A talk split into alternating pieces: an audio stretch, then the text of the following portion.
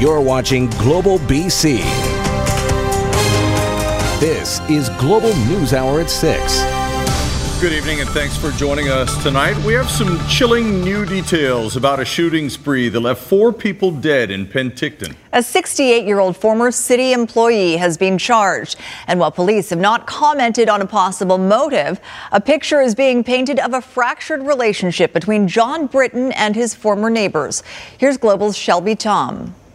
The day of the murders, raw emotion filled these two seemingly quiet Penticton streets. Both turned into crime scenes connected to the death of four residents. Now, police tape remains only around one home on Cornwall Drive. Sources say the owner, the ex wife of the alleged shooter, had a strained relationship with her neighbors. Two former city officials tell Global News Catherine Brittain made dozens of calls to the city complaining about her neighbors in 2017 2018.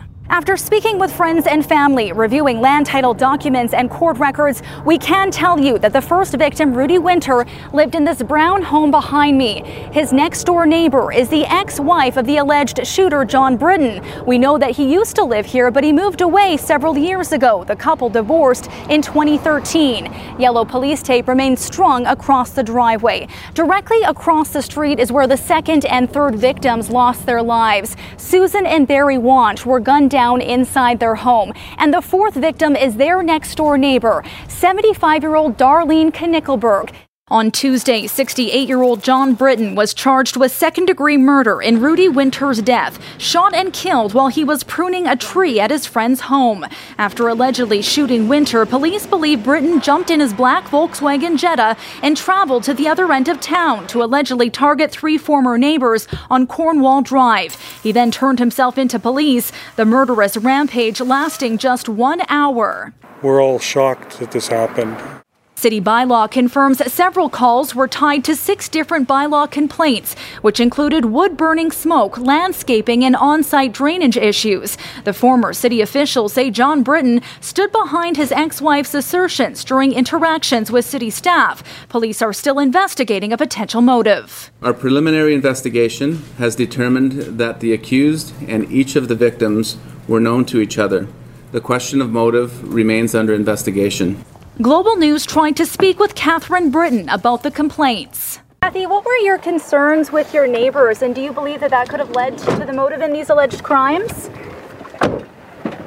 Brittain declined to comment. Shelby Thom, Global News, Penticton. And our Nadia Stewart is live in Penticton with more on this tragedy and how the community is coping.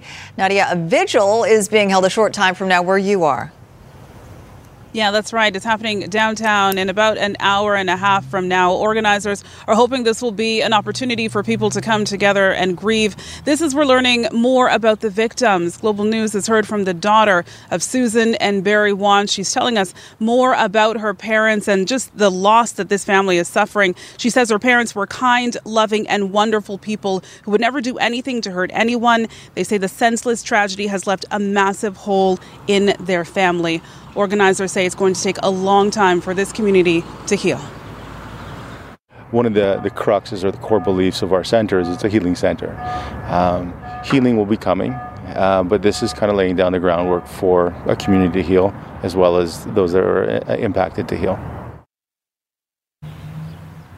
It was folks in the community who reached out to the organizers to say that they wanted something like this tonight. So we'll be here covering this. We'll have a full wrap tonight at 11. Back to you.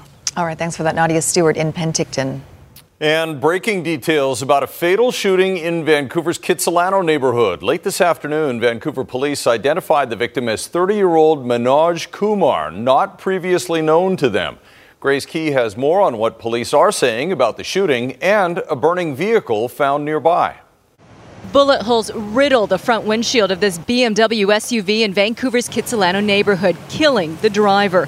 People in the area say they heard several shots. I never would, would imagine this kind of thing would happen. My wife said she heard three, um, but I'm pretty sure there was more. It happened at about 8:30 Tuesday night behind the Hideaway restaurant on Burrard and 4th Avenue. The engine was still running when officers arrived. It's too early to say if it's gang related, but investigators believe it was targeted just appears to have all the hallmarks of a, a targeted shooting. Uh, we've got a one vehicle in a busy area. We've got one person in a vehicle. We've got a number of shots that have been fired directly into that vehicle. Uh, so that leads us to believe that it's targeted. Several blocks away near 21st Avenue and Vine, emergency crews were called to a car fire around midnight. Police can't confirm yet if it's the same vehicle witnesses saw speeding away from the murder scene. Neighbors in Kitsilano surprised to learn of a shooting in their area. Shock, for sure. In this neighborhood, especially, it's not something you'd expect ever. Alley remain behind police tape as investigators try to determine what unfolded. No arrests have been made, police are asking for dash cam footage of the area around the time of the shooting and for witnesses to come forward. Grace Ke, Global News. Ridge Meadows RCMP are looking for information in connection with a suspicious death. RCMP now identifying a body found on March 22nd in Kanaka Creek Park as 52 year old May Cunningham. Police are now looking to speak to anyone who may have been in the park, specifically the riverfront area, between Thursday, March 21st at 8 p.m. and Friday, March 22nd at 8 a.m. If you think you might have information that could be helpful, you're asked to contact Ridge Meadows RCMP or Crime Stoppers.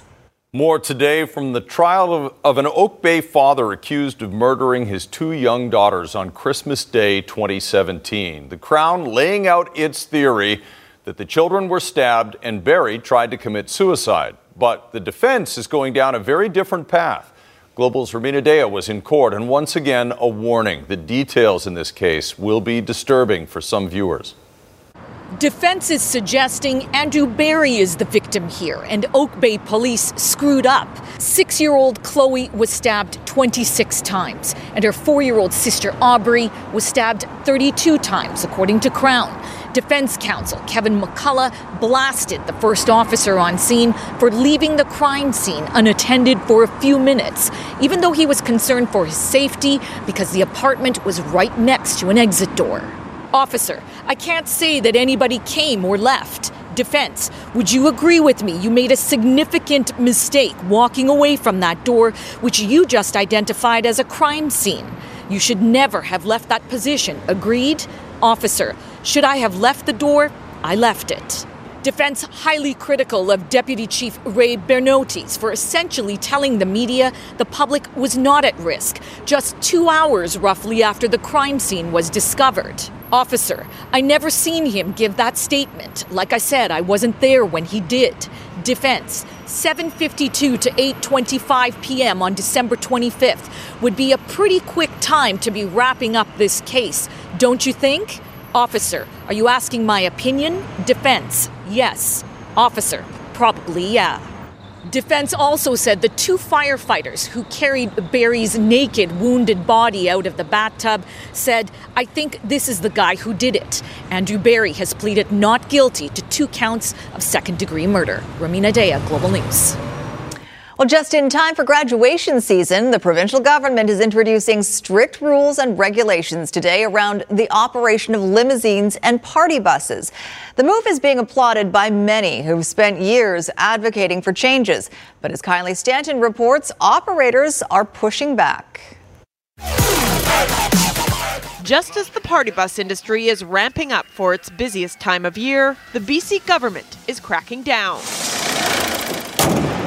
Vehicles undergoing annual inspections at Ogden Point as the Ministry of Transportation announces changes to rules and regulations. I'm very pleased today to announce that we're going a step further to make these rides safer.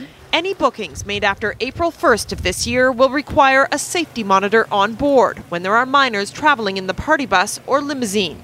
The operators will be responsible for ensuring the individual meets the requirements. The safety monitor must be trained in first aid, be able to administer naloxone, and have undergone a criminal record check. Had the measures been in place years ago, Julie Raymond says her daughter would still be here. She would still be alive. 16 year old Shannon Raymond died more than a decade ago from a combination of alcohol and ecstasy after a night of celebrating on a party bus. Since then, the family has been fighting tirelessly for these changes, waiting for the day they'd finally become law. I get to mourn my daughter instead of focusing on her death and how she died. But operators say adding safety monitors to the mix is enough to put them out of business. It makes it tough, right? The expense goes up. Everything's a cost. Some have decided to get out on their own terms. We use this a lot for cruise. Pearl Vavra has made the transition to leisure and corporate travel, saying the party bus industry is no longer realistic. It's absolutely ridiculous for us to be expected to babysit these almost adults. That makes no sense to me. But it could save lives. And while it may be too late for Shannon, at least something meaningful has come out of her death. It will stop that nightmare from unfolding on the doorstep of some other parent and some other family. Kylie Stanton, Global News, Victoria.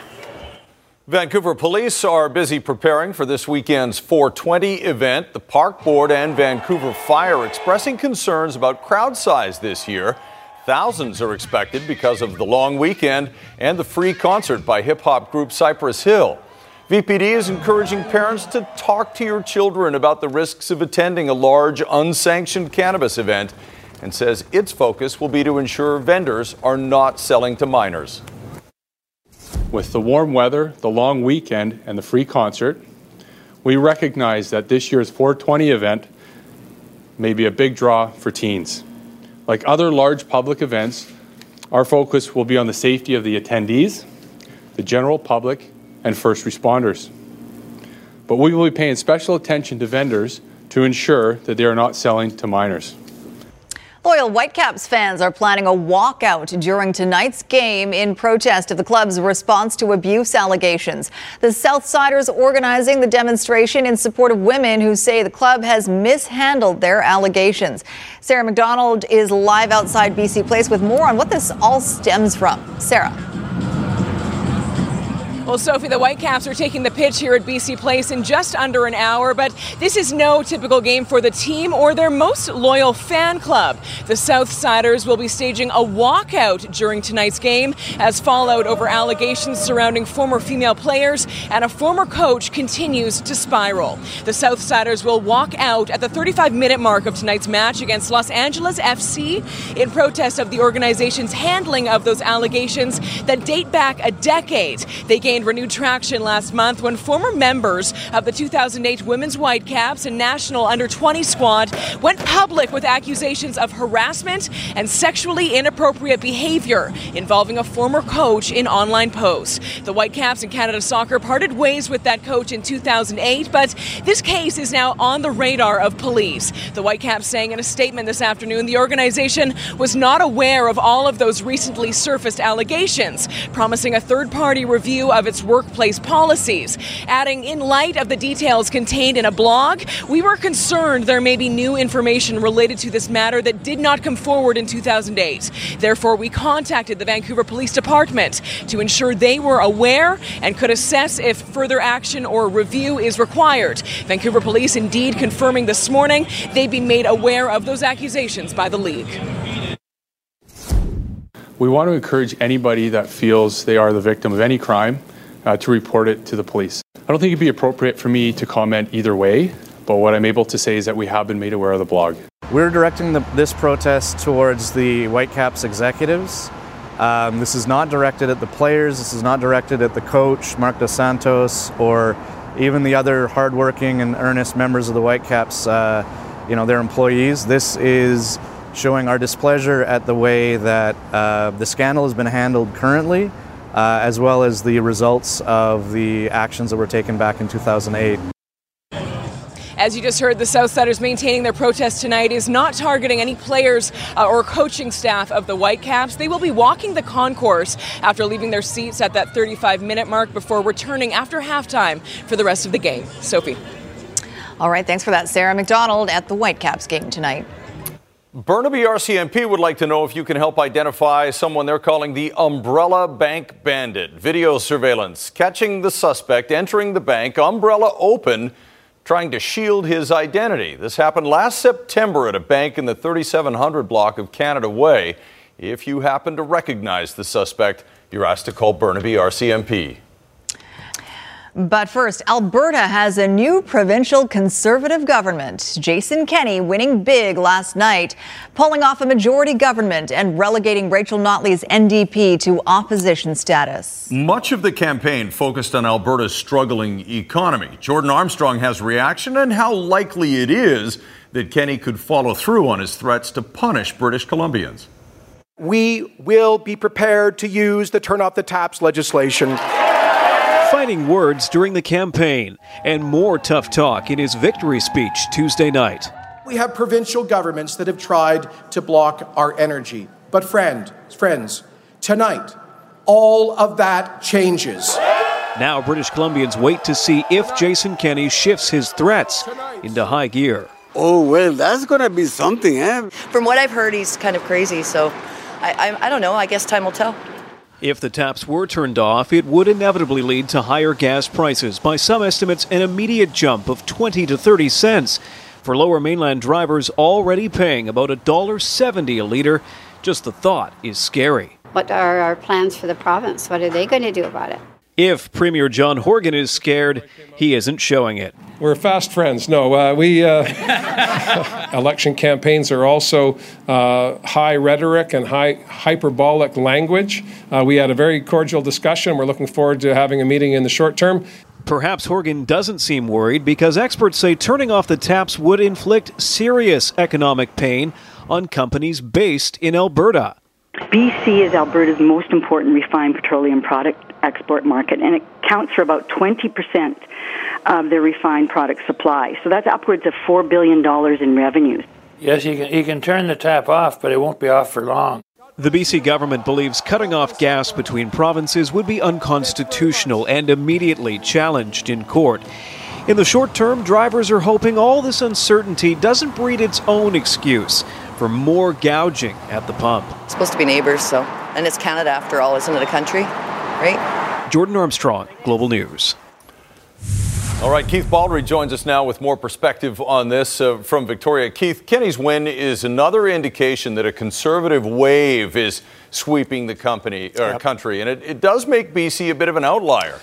It does indeed, Chris. So I think we're almost in uncharted territory here. Jason Kenney will now become the sixth right of center leaning uh, premier in the country, which has profound implications for BC's NDP government here. And now, go, take a step further. If Andrew Scheer wins the election in, in October, that was unheard of a few months ago. Now it seems a distinct possibility. Take a look at what the electoral map of Canada would look like. The orange province on the left, BC, all by itself as a wave of blue, Alberta, Saskatchewan, Manitoba, Ontario. Quebec has a conservative government as well. New Brunswick a conservative, maybe one in Ottawa as well, leaving only uh, the maritime provinces uh, run by liberal governments. So a profound implication for BC when it comes to things like the carbon tax. Now back to turning off the taps. You saw in Jordan's piece to Jason Kenney last night. Today he struck a more conciliatory tone, saying he doesn't really want to turn off the taps right away. He simply wants to initiate a conversation. Here's Jason Kenney one day after that big win.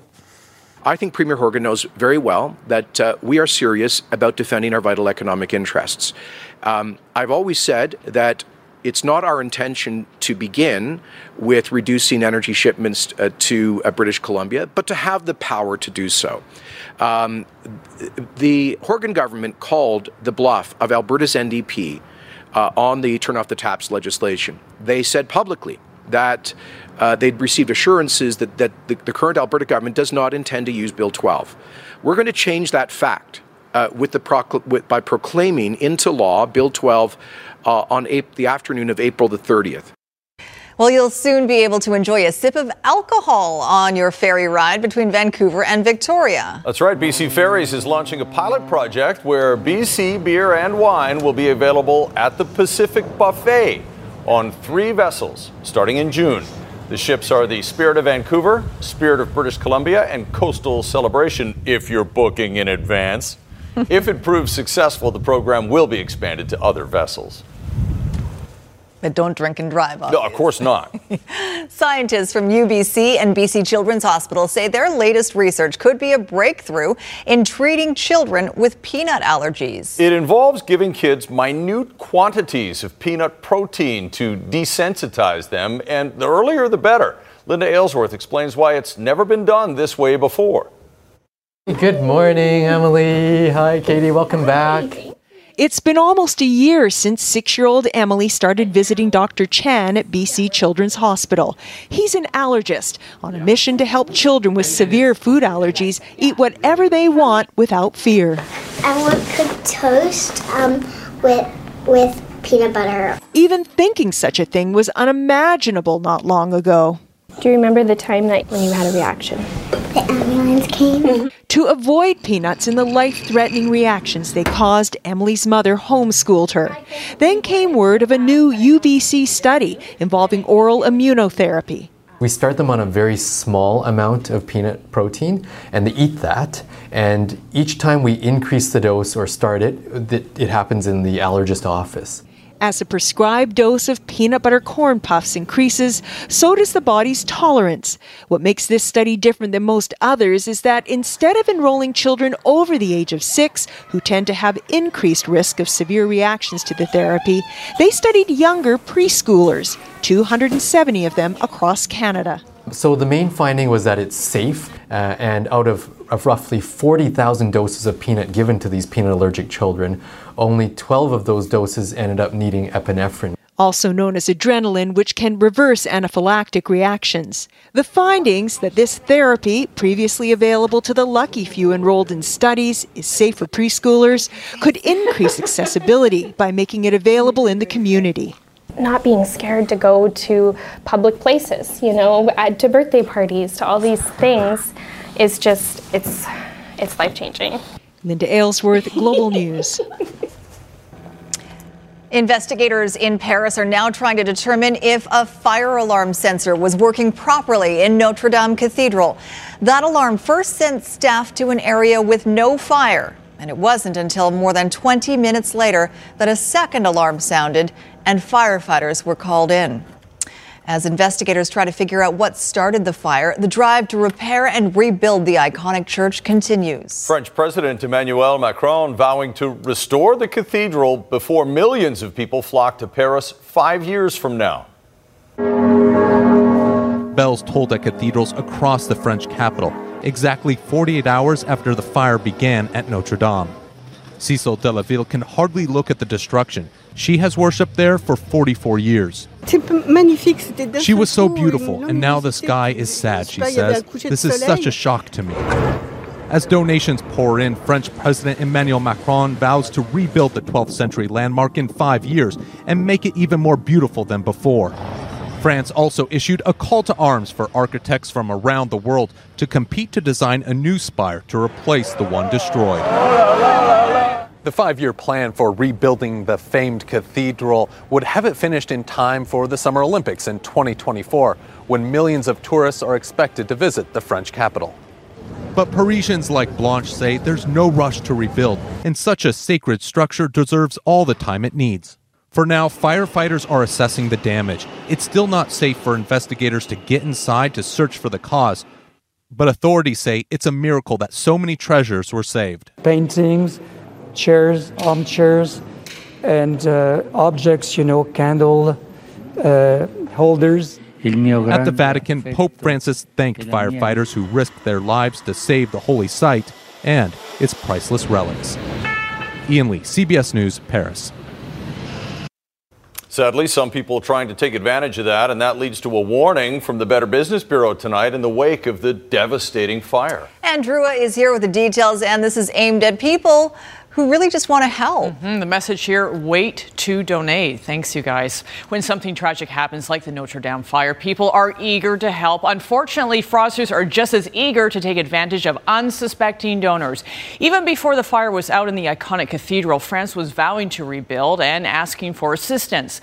Dozens of fundraising campaigns have been launched, but the Better Business Bureau is urging the public to wait and donate through a registered charity based in Canada rather than through an individual individual crowdfunding site or foreign entity. Make sure your donations are going to the official Notre Dame Rebuilding Fund. So right now we have a webpage, bbb.org slash Notre Dame, where the public can go to to see where these um, where these charities are located so that they can get the information they need if they want to support. But at the same time, we are encouraging you to wait until a official charity has been established in Canada because this could have tax return benefits for you for next season. Now, here are some other tips. Get the charity's exact name and ask detailed questions. Ask how the charity is connected to the cathedral. Ask about the charity's location, contact information, and official registration and finances, all of which should be available on the charity's website. If that information is not available, it's a red flag. And if you have a consumer issue for me, there's my email address at consumermatters at globalnews.ca. All right, thanks, Anne. Well, for more than two decades, the Courage to Come Back Awards have recognized British Columbians who've overcome adversity and inspired others to do the same. Tonight's recipient in the mental health category is a stunning example of turning a life around. As Catherine Urquhart reports, Erin Emeru battled severe schizophrenia and now helps others battling mental illness. Your life's pretty good right now, isn't it? Yeah. How would you describe it? Supported and full. Erin Emeru has a loving husband and a rewarding job. All of it even more meaningful considering what she has overcome, notably severe schizophrenia, which has led to 14 hospitalizations. It's scary. Um, when I'm very ill, I believe that there's microscopic rats inside my head eating my brain, and that terrifies me. Erin has also battled an eating disorder and abusive relationships. As for schizophrenia, eventually it was treated successfully with medication. Amid the chaos, Erin earned an honors undergraduate degree and completed a master's degree in neuroscience. I'm a pretty determined person. Uh, it wasn't easy, um, and it was harder than it would have been without my schizophrenia. Now, the 40 year old is transforming the lives of others with mental illness. Hi. As a peer support worker, she provides invaluable help to her clients. Often, she's able to tell them, I've been there. Just so you know, this quiet room, I've been in. I've been on this bed. I know what it's like in here. And they turned around and they said, Well, I'll talk to you, but no one else. Erin Emeru, truly courageous as she tackles the challenges of mental illness. I think because I'm willing to put myself out there, I'm helping bring down stigma and discrimination. Catherine Urquhart, Global News. Mm, more great stories ahead, too. Tomorrow, we'll introduce you to mother of three, Kate Palmer, who hasn't let a painful neuroinflammatory disease stop her from raising a family and co founding a charity. That's tomorrow. The London drugs chain says its campaign to allow customers to return recyclables has kept millions of kilograms of waste out of landfills. The retail chain says by accepting things like batteries, styrofoam, packaging, and small appliances at its locations across Western Canada, it has diverted more than 93% of its waste from landfills last year. Uh, we recycled over 12.8 million pounds of material, um, including 1 million pounds of plastic. Um, we have also, uh, since introducing our bag fee at the beginning of 2018, um, we reduced our bag use by 75%. Recycling can reduce the amount of plastic that will go into the ocean. We can use less fossil fuels, and by recycling, we we don't have to keep on buying more plastic. Good point. And now I know where I can take my stuff. That's right. No, they'll take everything.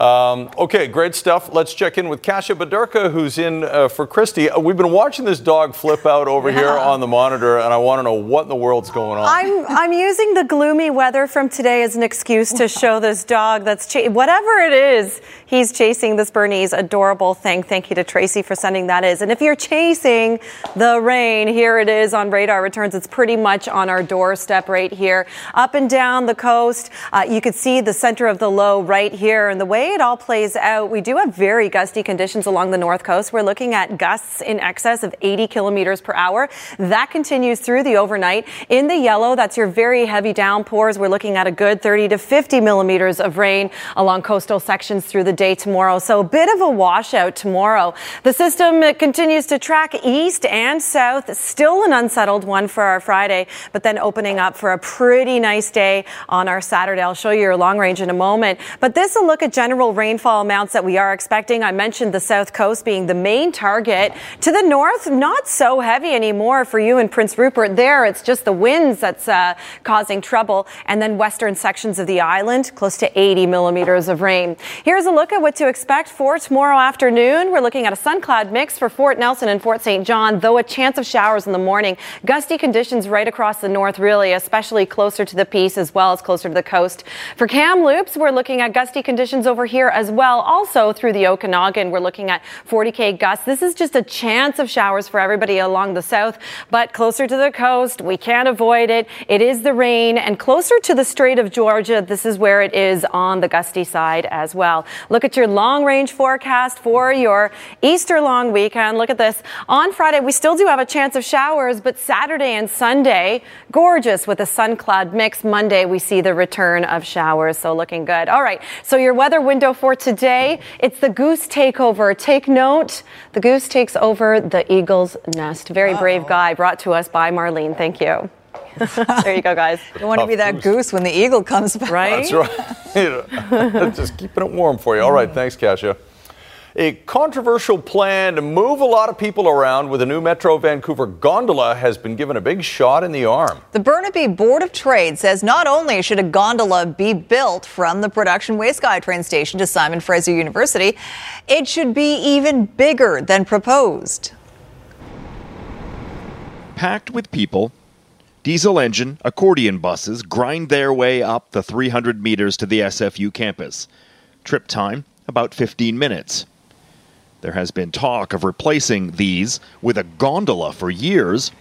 Now the Burnaby Board of Trade is throwing its support behind the idea. This for us just seems to be a really uh, cost effective way of moving a lot of people uh, to, to an area that lots of people go on a very regular basis. It's been kicked around since 2009, and while it seems like a pipe dream, over the last decade, cities all over the world have adopted gondola technology, cheaper and more reliable than other forms of transit in all weather. Students at SFU are clamoring for a better option to get up the hill. People are getting passed up, not only going up, but also coming down. It's not a great place to be for students. The gondola would increase that capacity on day one. Nobody is building anything yet, but TransLink does have funding to study a gondola. A recent report commissioned makes a strong case. A six minute direct route from Production Way to SFU would cost about $197 million. 255 million and three minutes longer to dogleg it around a housing development. Well, I think if it saves on carbon emissions, that's really important. I think it's really, really smart idea. Moving more people more efficiently at a lower cost. The business case for a gondola is clear. Finding funding and the political will to get it built, a much harder sell. Aaron McArthur, Global News. Tonight's the night we get a win. Go Whitecaps! Go Whitecaps! It's a new chant that I'm working on. Did you just make that up on the spot? Made it up right now. It's excellent. That's good. You've got some Very talent. catchy. I don't. I don't think that's true. Especially the movements too. If you don't do the movements, it's movements, gonna catch just- on for nothing sure. Without the movement. uh, tonight, the Whitecaps host LAFC at BC Place. Los Angeles is yet to lose a game. The Whitecaps have yet to win. But with that cheer, how could they not? uh, despite that, though. As we've heard all season without the wins, the Whitecaps are not pulling the alarm. They refuse to panic. They still believe that the light at the end of the tunnel is not a train coming their way. We have to stick to our principle, and yes, we are six games in. We mentioned it. The first ten games will be difficult for sure because we're finding our our identities. And to be honest with you, every game has been more solid uh, as uh, performances, and uh, for sure the results right now are not uh, impressive. But what we're building, it's more than just three points right now. It's we have to see the big picture as well. Last night, Columbus did the unthinkable, took out Tampa Bay in four straight in round one of the playoffs after the Lightning had an amazing regular season. Now, there are a lot of reasons why the Blue Jackets won, but a lot of players in Columbus point to an inspirational speech, albeit profanity laced by John Tortorella. I mean, this guy swears more than Eminem. He did this speech before game one. The message don't be afraid of Tampa, believe in yourself. About skills, forget about X's and O's. It's a mindset of believing. It's amazing what can happen. So you stand in there. You stand in there and you don't take a backward step. Not for a second. It's a great opportunity to stand right face to face with him and go right to him. There is no one taking a back step here. All right, let's be real. I think that collection of bananas had something to do with it as well. They were well nourished for this series. There was some audio issues with that clip. Was there? Could you sort of like get a sense of what he was saying? uh, Charlie from Charlie, Charlie McAvoy from Charlie Coyle. This is game four, Leafs and Bruins. There'll be some uh, monosyllabic syllabic words as well in Toronto because they lost tonight. David Pastrnak had a couple of goals. Even Zdeno Chara put one in. And 6 4 was the final. Bruins over Leafs. It's now tied 2 2. Champions League, this was a great game. Tottenham and Manchester City. Four goals in the first 11 minutes. Bernardo Silva with one there, 2 2. But uh, Fernando Llorente would score here. Now, this makes it 4 3 for Man City. This is off the hip. And for Man City, that was a tragic hit because away goals propel Tottenham to the final four of Champions League. They'll play Ajax. Liverpool, who won today, will take on Barcelona in the other semifinal. As we told you earlier, it's Golf and Health Week because golf is a healthy activity. And today they celebrated how disabled people can enjoy the game as well. Left to the green. Oh, golf gives me the ability to be outside enjoying fresh air with friends and family. Um, it's just such a calming experience to be, you know, on a golf course in the middle of the city. Good contact. Beauty. Tanel Bolt is one of countless golfers around the world celebrating the first ever Golf and Health Week. The collaborative campaign highlights the physical and mental health benefits of playing golf, and they're numerous, more than you probably associate with the game.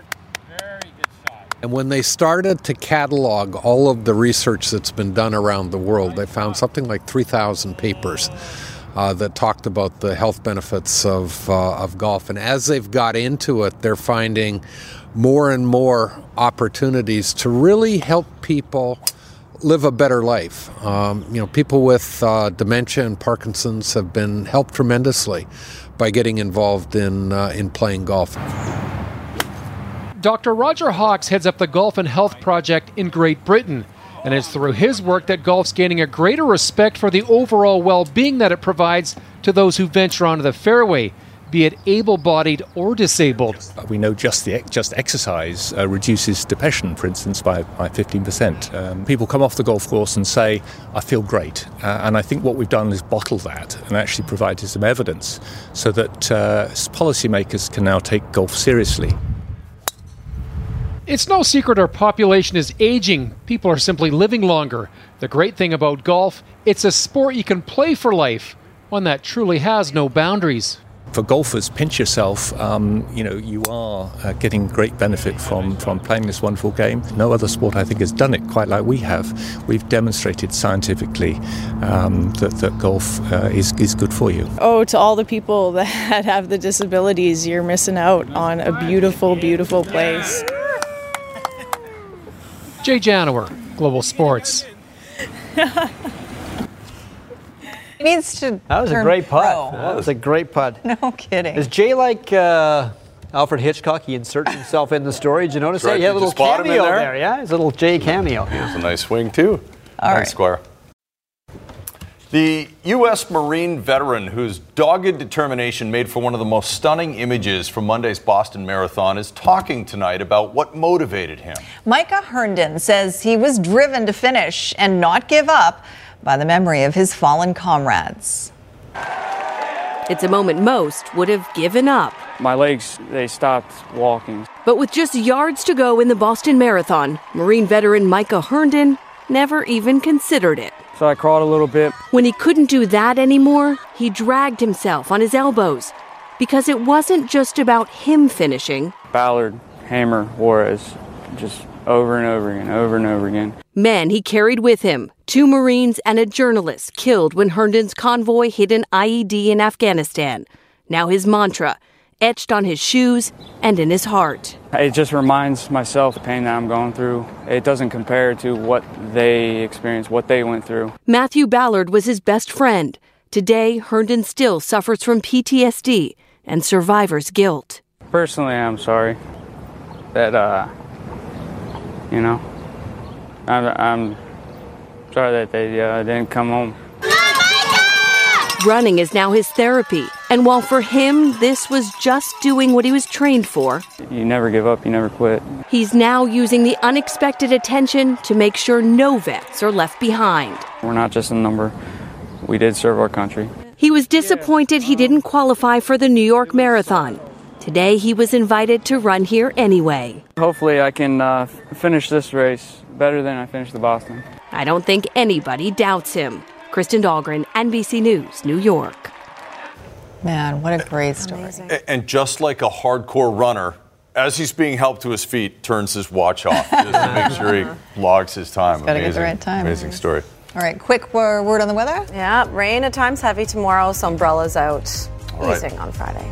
Very nice. Thank you. Good luck at Little League practice tomorrow night, it sounds like. All right, have a good night, everybody. Have a good night, all.